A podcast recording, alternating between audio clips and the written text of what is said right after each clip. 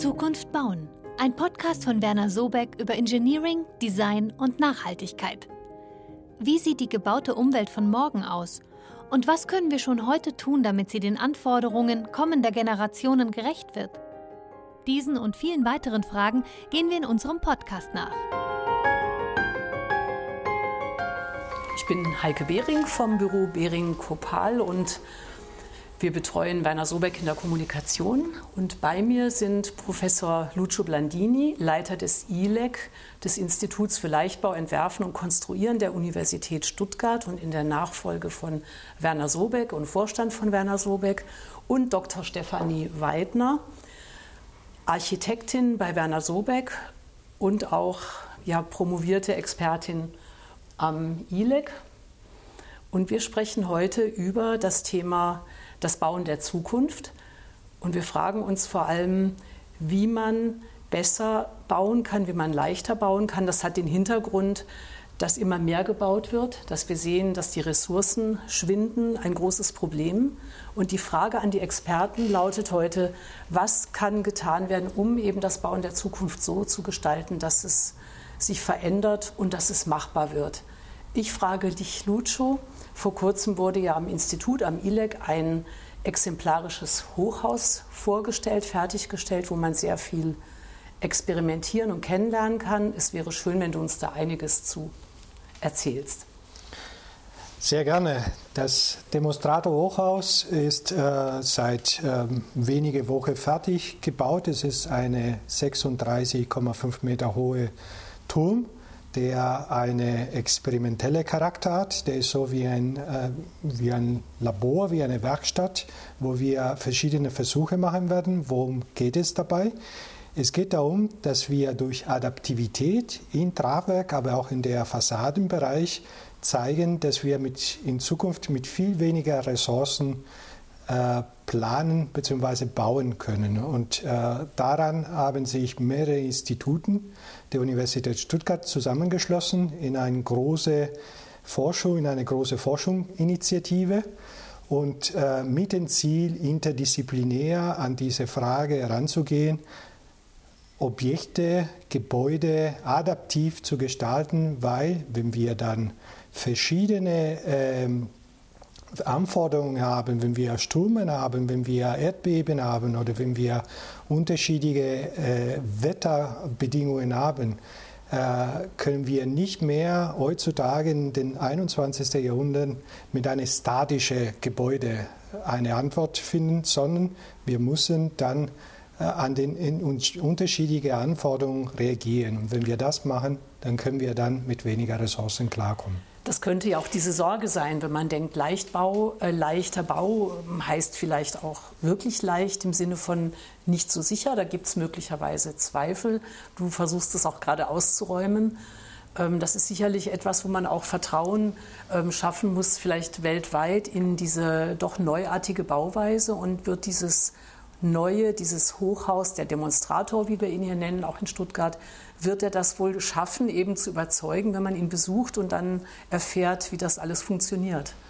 Es sind bei den Demonstrado zwei Aspekte. Beim einen geht es darum, dass wir dann durch die Versuche, die Ansätze, die wir vier Jahre lang dann erforscht haben, seit 2017, äh, validieren. Und andererseits geht es aber auch darum, dass wir diese Lösungen mal auch in der breiten Öffentlichkeit zeigen, einfach um diese Akzeptanz bei den zukünftigen Nutzern dann mal äh, hinbekommen zu können. Das sind, und beide Ziele sind uns eigentlich dabei wichtig. Stefan, ich frage dich mal, weil ich war selber noch nicht im Gebäude. Ich würde mich gerne mal da reinversetzen, wie das ist, wenn man, wenn man diesen Demonstrator betritt. Was erwartet mich da? Es ist auf jeden Fall ein überraschender Anblick, denke ich. Denn äh, wenn man jetzt in das Erdgeschoss bei uns geht, dann schauen einen einfach mal eine sehr große Menge an Aktoren an. Ah, was sind Aktoren? Ja, Aktoren sind ähm, in unserem Fall Hydraulikzylinder. Man kennt sie, sie sind eben aus einem anderen Kontext entnommen und in ein Bauwerk integriert worden. Und ähm, wir normalen Bürger kennen sie eigentlich von Baggerschaufeln zum Beispiel. Das sind diese Hydraulikzylinder, die diese Schaufel bewegen können. Und das haben wir jetzt so ein bisschen zweckentfremdet und sowohl in den Aussteifungselementen, die bei Hochhäusern jetzt ähm, notwendig sind, um eben Windlasten etc. ausgleichen zu können. Ähm, also zum einen haben wir die in, diese Aussteigungselemente integriert und zum anderen auch in die Stützen integriert. Und ähm, das ist sicherlich der überraschendste Anblick, äh, den man da beim Betreten des Demonstratorhochhauses zuerst hat. Denn äh, diese Aktoren sind ähm, ja, sehr offensichtlich in den Diagonalen integriert, weil wir sehr in einem Forschungsprojekt uns befinden. Das heißt, da müssen wir auch sehr gut rankommen und die mal warten können, müssen die Anschlüsse und so weiter eben ähm, ja, tätigen und deswegen. Wie viele sind es denn überhaupt? Und es sind ja, glaube ich, viele. Ja, also es sind acht Aktoren, die in den Stützen ähm, integriert wurden mhm. und 16 Aktoren, die in den Aussteifungselementen, also in diesen diagonalen Streben, die immer über drei Geschosse reichen, ähm, integriert werden. Also 24 in Summe. Und das Ganze, muss man sich vorstellen, funktioniert als Zusammenspiel. Das heißt, wie bei einem menschlichen Körper, der auch durch seine Sinnesorgane ähm, äußere Veränderungen wahrnimmt, so nehmen auch unser, so nimmt auch unser Gebäude Veränderungen wahr durch Sensoren, die aufgebracht wurden die, auf die Stahlstruktur. Dann verarbeitet unser Kopf, also ja, unser Computer diese Information und schickt eine entsprechende Meldung für eine Aktion an unsere Muskeln.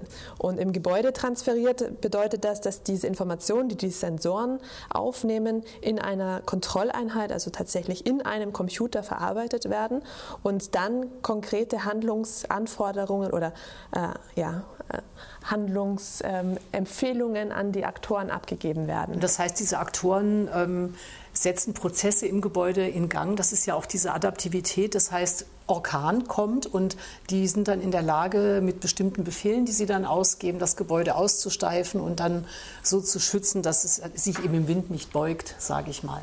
Ziel ist es, dass möglichst wenig Biegung in das Gebäude ähm, eingebracht wird, durch jetzt zum Beispiel horizontale Windkräfte.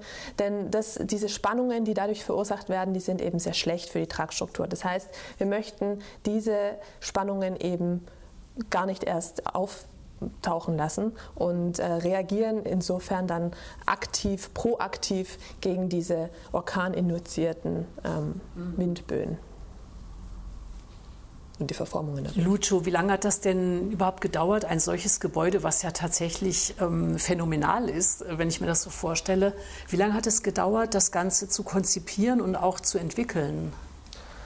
Die Entwicklung hat äh, schon äh, vom ersten Konzept äh, bis zu Ende der Planung mehrere Jahre schon gedauert. Und es ging darum, dass mehrere Disziplinen zusammenkommen und auf eine äh, andere, innovative Art und Weise als sonst im Bauwesen üblich ist. Das heißt, wir haben ähm, Informatiker dann stark eingebunden, wir haben Maschinenbauer stark eingebunden, wir haben sogenannte äh, Regierungstechniker, das sind diejenigen, die eben für das Gehirn in gewisser Weise zuständig sind, die diese äh, Gesetze definieren, damit man äh, weiß, wie man auf, diese, äh, auf die Sensoren und auf den äh, Meldungen reagieren sollte. Das sind äh, Technologie, die eigentlich in anderen Branchen schon äh, Anwendung finden die aber in einem Bauwesen äh, relativ neu sind. Und von daher äh, musste man dann überlegen, wie man dann diese Technologie entsprechend im Bauwesen, in der Architektur transferiert. Und das äh, aus unserer Sicht aber äh, ermöglicht in Zukunft eine engere Zusammenarbeit von Disziplinen, ähm, die insgesamt äh, aus unserer, aus unserer Sicht eine Benefit für das Bauwesen äh, führen werden, weil dadurch wird äh, die Qualität äh, der Planung einfach besser werden. Ähm, ich höre so raus, ähm, dass vieles computerbasiert funktioniert. Ich nehme an, das Thema Digitalisierung spielt hier eine große Rolle. Könntest du da auch noch mal was zu sagen, weil du bist ja auch ein Experte in diesem Bereich und Werner Sobeck auch überhaupt. Ähm, ja.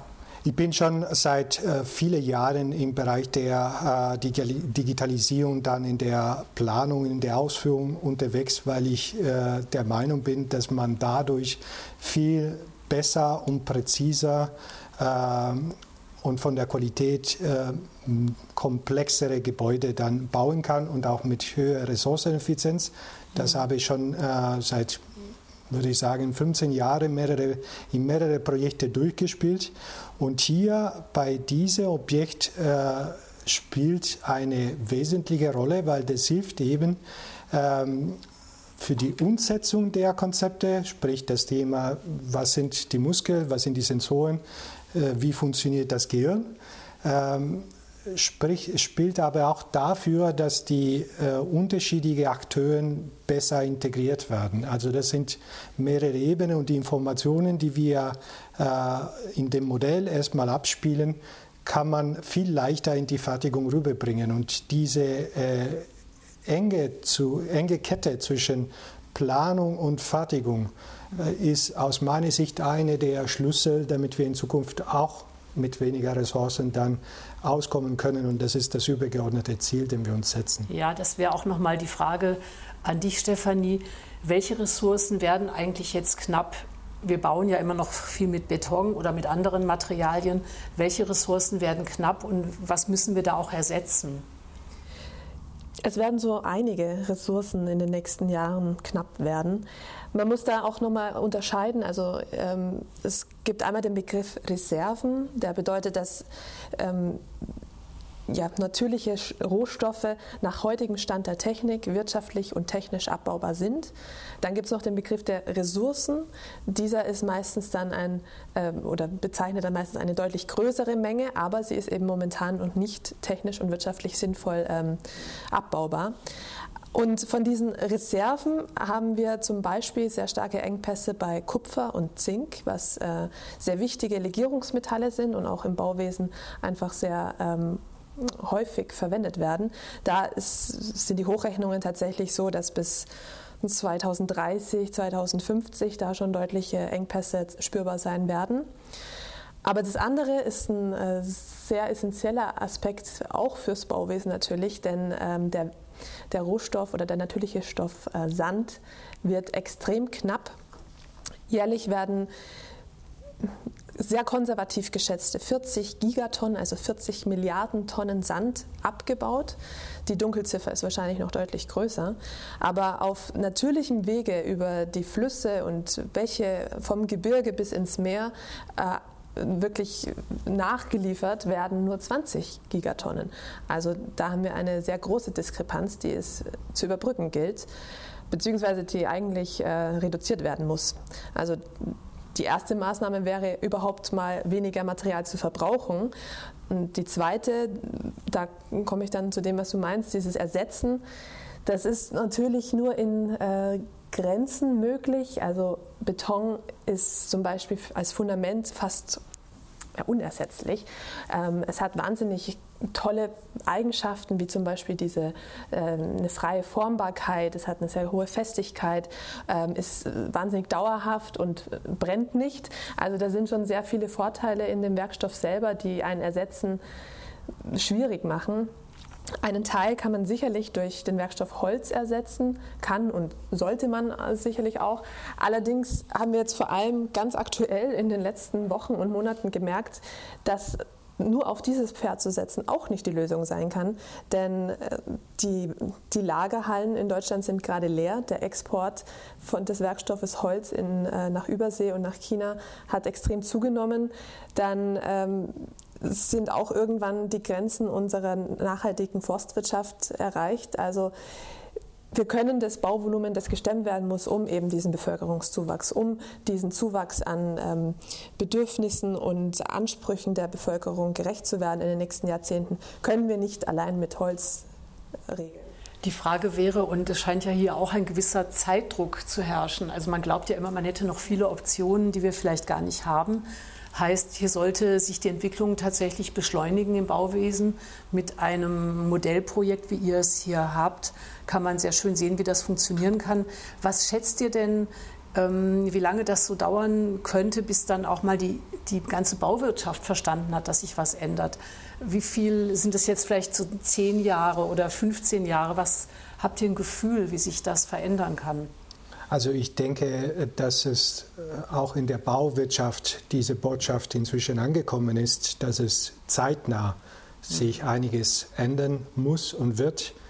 Und äh, also die Signale kommen auch zu uns, äh, dass die Bauwirtschaft durchaus äh, interessiert ist zu sehen, was sind für Innovationen äh, möglich, was wird an der Universitäten entwickelt, was gibt es für Ideen, welche Idee kann man zeitnah umsetzen, ähm, weil nur weiter so zu planen und zu bauen und einfach die Augen zuzumachen, äh, das äh, merken inzwischen alle, das, das wird einfach nicht möglich sein.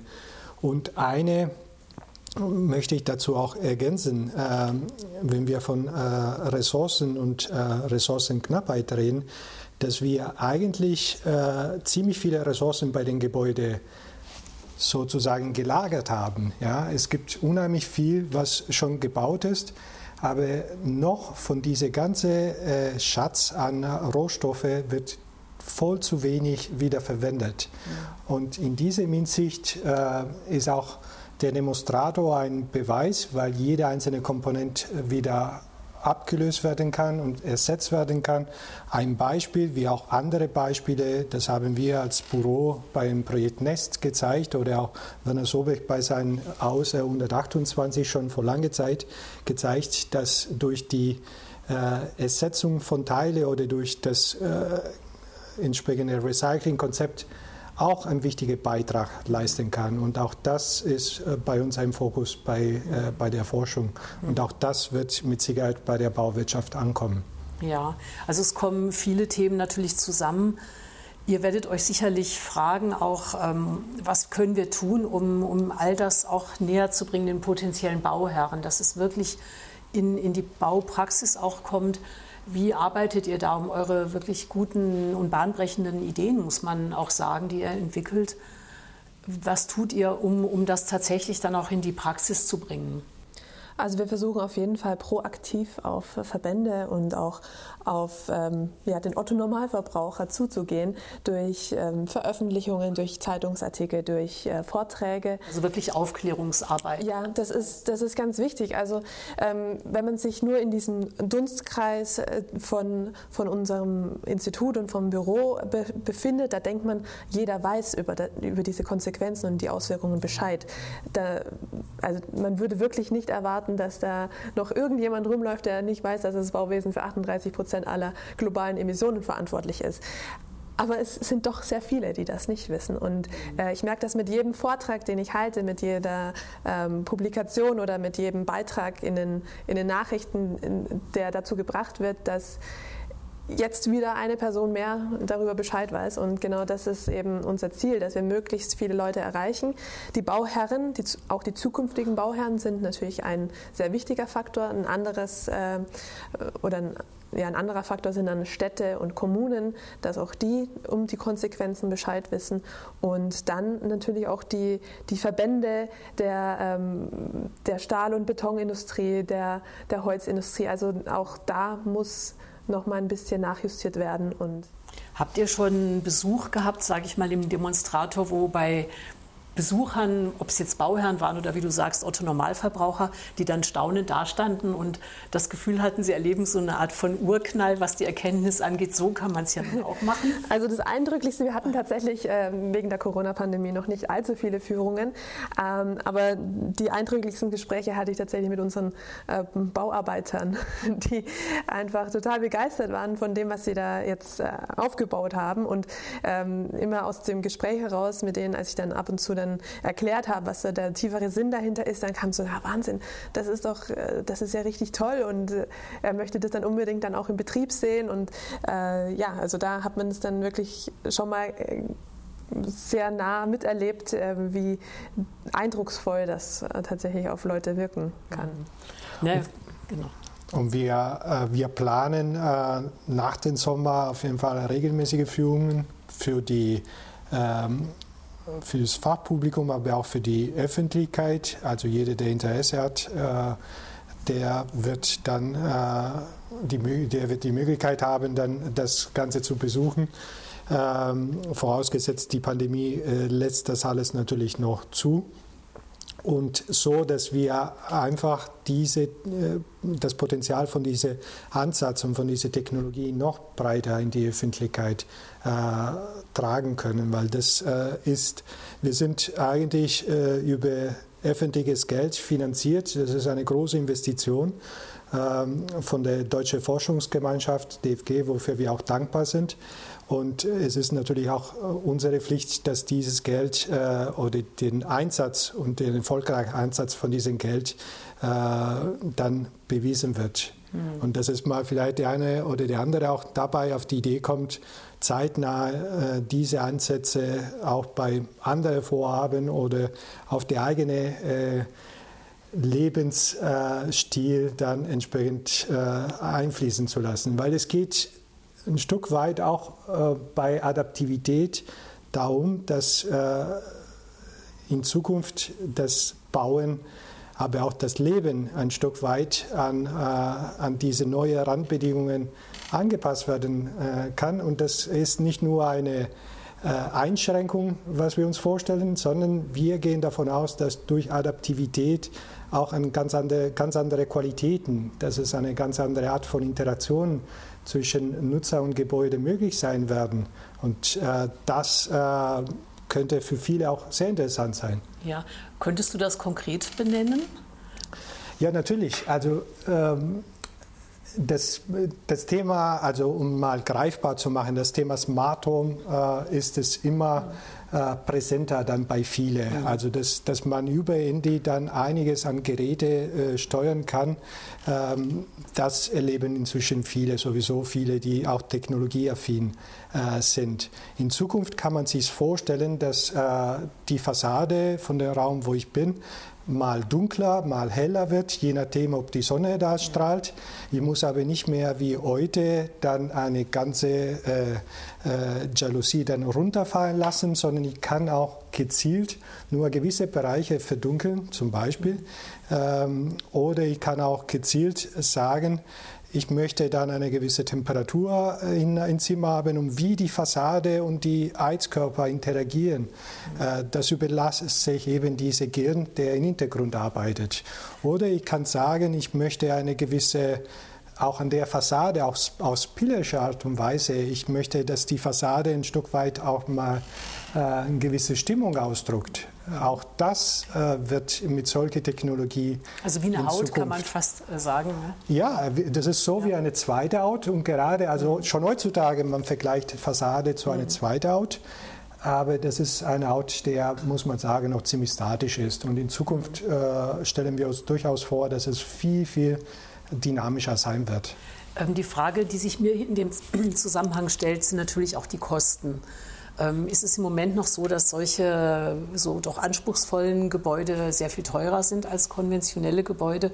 Oder ist es dann eher so, wenn sich das auch durchsetzt und diese Technologien selbstverständlicher werden, dass auch sehr, sehr viel so zu einem, wie soll ich sagen, zu einem Preis gebaut werden kann, dass man, dass man das dann auch bezahlen kann als ja, das Thema der Kosten ist immer äh, die Frage, auf was beziehen Sie die Kosten? Wenn wir hm. nur von reinen Baukosten sprechen. Wenn ich jetzt vielleicht mir vorstelle, ich bin Bauherr und habe jetzt kein übermäßig großes Budget, sagen wir mal, ich habe ein normales Haus für meine Familie, ähm, das ist ja so eine Standardanforderung. Ähm, kann man sich vorstellen, dass so jemandem das auch nahegebracht wird, sich dafür zu entscheiden? Für manche Anwendungen in, in nächster Zukunft mit Sicherheit ja, vielleicht mhm. nicht für alle. Mhm. Aber äh, vielleicht noch mal einen Schritt zurück. Da muss man unterscheiden zwischen Baukosten und mhm. die allgemeinen Kosten über einen gewissen Zeitrahmen. Mhm. Und äh, wir machen Betrachtungen, sogenannte Lebenszyklusanalyse, wo es auch viele Faktoren eine Rolle spielen, aber auch durchaus äh, die zum Beispiel Thema Energiekosten über einen gewissen Zeitrahmen. Und auch da können wir zeigen, dass wenn wir nicht nur die Fertigungszeit betrachten, sondern einen gewissen Zeitrahmen, dass diese Technologie durchaus zur Ersparnis bringen. Hinzu kommt auch noch die Ersparnis im Sinne der, äh, der Ressourcen. Und wenn man sieht, was da gerade bei äh, Kosten von äh, gewissen Rohstoffen, wie zum Beispiel Kupfer. Ich hatte vor kurzem ein Gespräch mit einem Fassadenbauer dazu und er hat mir erzählt, die Kosten schießen gerade in die Höhe. Kann man davon ausgehen, dass was wir heute zahlen, ist ganz anders, als was wir in, in ein paar Jahren für, für die gleichen Rohstoffe zahlen werden. Irgendwann wird auch der Sand äh, zu teuer. Und, äh, und diese Entwicklung wird aus unserer Sicht viel schneller erfolgen jetzt als in der Vergangenheit, einfach weil die Ressourcen knapper werden.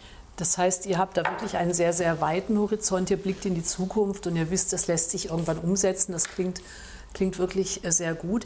Lucio, ich würde dich gerne noch mal fragen, ähm, du hattest vorhin angedeutet, das ist ja nun auch ein, ein großes, eine große Forschungsinitiative gewesen. Auch ähm, jetzt gibt es dieses Hochhaus. Du sprachst von den verschiedenen Disziplinen, die da auch zusammenkommen um das alles ähm, zu realisieren. Könntest du da vielleicht noch mal einen Einblick geben, welche Disziplinen das sind? Ja, sehr gerne.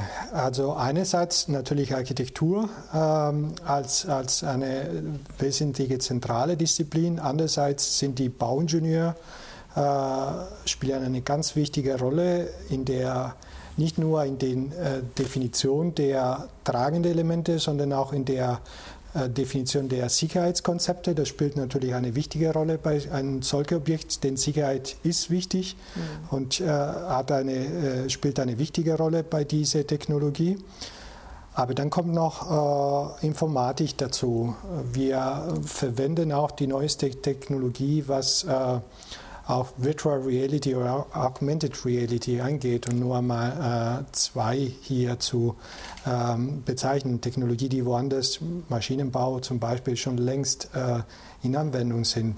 Dann geht es um äh, Maschinenbau, also die Aktoren, so wie Stefanie vorher geschildert hat, äh, die sind heutzutage im Maschinenbau in viele unterschiedliche Bereiche schon eingesetzt und die würden dann dafür mit oft ganz andere Kräfte oder ganz andere Randbedingungen auch an, den, äh, an diese Objekt umgesetzt. Flugzeugbau, da, werden wir, da haben wir zum Beispiel äh, insbesondere mit Anwendung auf dem Fokus Fassadenbereich äh, Falt Origami-Techniken dann mal entwickelt, mhm. die interessanterweise ein Parallel zum äh, Anwendung aus der, äh, von der NASA dann haben. Und äh, da ist es interessant, äh, was hat eine Fassade mit, mit einer NAS-Anwendung zu tun. Man kann auch viel daraus lernen, wie äh, die Möglichkeit äh, von äh, Faltung von Textilien, damit sie ganz klein sind, das war der Hintergrund damals bei der NASA, weil das muss alles final geschickt werden und dann ganz so ganz groß und so hat für uns in der Fassadenbereich interessante Aspekte, weil das hilft uns Lösungen zu finden, wie wir Beschattung äh, Systeme und Technologie entwickeln können, so dass es ganz klein sind, wenn es wir einen Dunkeltag haben und wir das meistens von, von dem Blick nach außen äh, haben wollen und äh, dass sich aber sich entfalten, äh, wenn ein sonniger Tag ist und wir uns von zu vielen Blendeeffekten dann schützen wollen. Und äh, das sind, und dann zuletzt Steuerung und äh, Regelungstechnik. Das sind diejenigen, die eben an den Gehirn und an den Gesetzen arbeiten. Das ist äh, ähm, das Institut für Systemdynamik, ein Institut, mit dem wir ziemlich viele Projekte in der Vergangenheit äh, äh, erfolgreich abgeschlossen haben. Und diese ganze äh, Zusammenarbeit hat bei der Forschungsinitiative schon 2017 angefangen, äh, initiiert von Werner Sobeck und würde jetzt im November nochmal äh, finanziert von der Deutschen Forschungsgemeinschaft für die nächsten äh, vier Jahre. Und dann können wir einiges an weitere Entwicklungen und Technologie mit einem Fokus auch im Fassadenbereich ähm, entwickeln, so dass wir hoffen, dass äh, diese Technologie und diese äh, Bauen der Zukunft äh, für viele greifbarer gemacht wird. Ich habe kürzlich mal einen Beitrag gelesen, da wurde Werner Sobeck als Leichtbaupapst bezeichnet. Ähm, spricht ja für diese Führungsrolle. Und ich könnte mir vorstellen, nachdem, wie du mir das jetzt auch sehr begeistert, Herr schilderst, dass diese Führungsrolle definitiv immer noch oder ständig da sein wird, äh, weil er ja doch sehr intensiv forscht und es schafft, so viele Disziplinen einzubinden. Wie siehst du das? Ich sehe mit, äh, mit Bewunderung dann, wie dann in Stuttgart diese, diese, die Stuttgarter Schule äh, lang die Fähigkeit äh, erhalten hat, Innovation voranzutreiben. Das ist eine Tradition, der ähm, über, inzwischen über 80 Jahre lang ist, äh, mit, der mit, äh, schon mit Fritz Leonhard angefangen hat. In äh, 1940, Mitte im Krieg, hat er eine Aufforderung Richtung Leichtbau schon äh, formuliert und das waren ganz schwierige Zeiten. Und äh, man hat immer geschafft, über mehrere Generationen das äh, Gedanke der Leichtbau noch zu erneuern, zu übertragen von dem klassischen Leichtbau, wie man äh, vor 40, vor 80 Jahren, also Frei Otto war auch ein wichtiger Exponent von dieser Schule, äh, wie es vor 80 oder 50 Jahren formuliert worden ist. Es wurde immer weiter entwickelt. Und aus der klassischen Leichtbau hat Werner Sobeck dann vor einiger Zeit, vor etwa 20 Jahren, das sogenannte Ultraleichtbau als das Thema Adaptivität.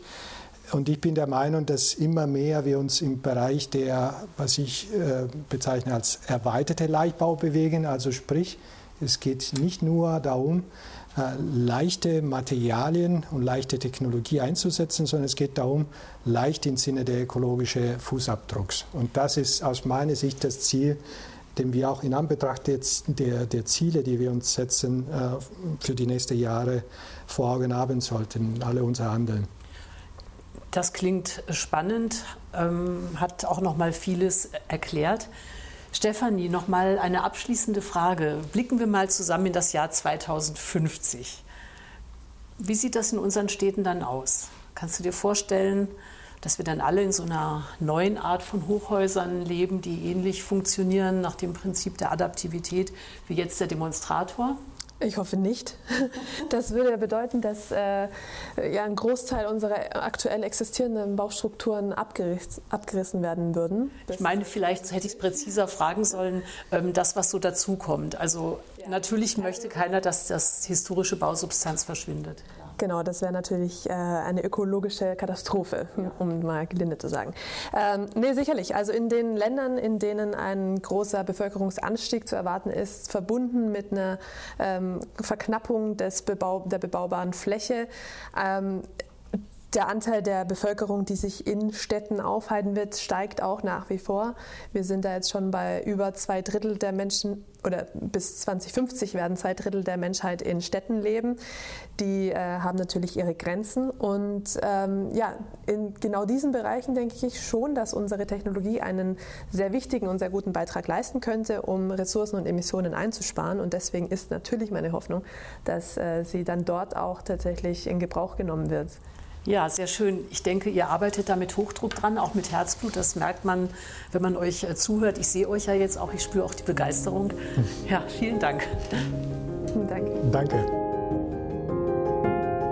Das war Zukunft bauen, ein Podcast von Werner Sobeck. Weitere Informationen zum Thema findet ihr auf unserer Website unter www.wernersobeck.com. Vielen Dank fürs Zuhören und bis bald.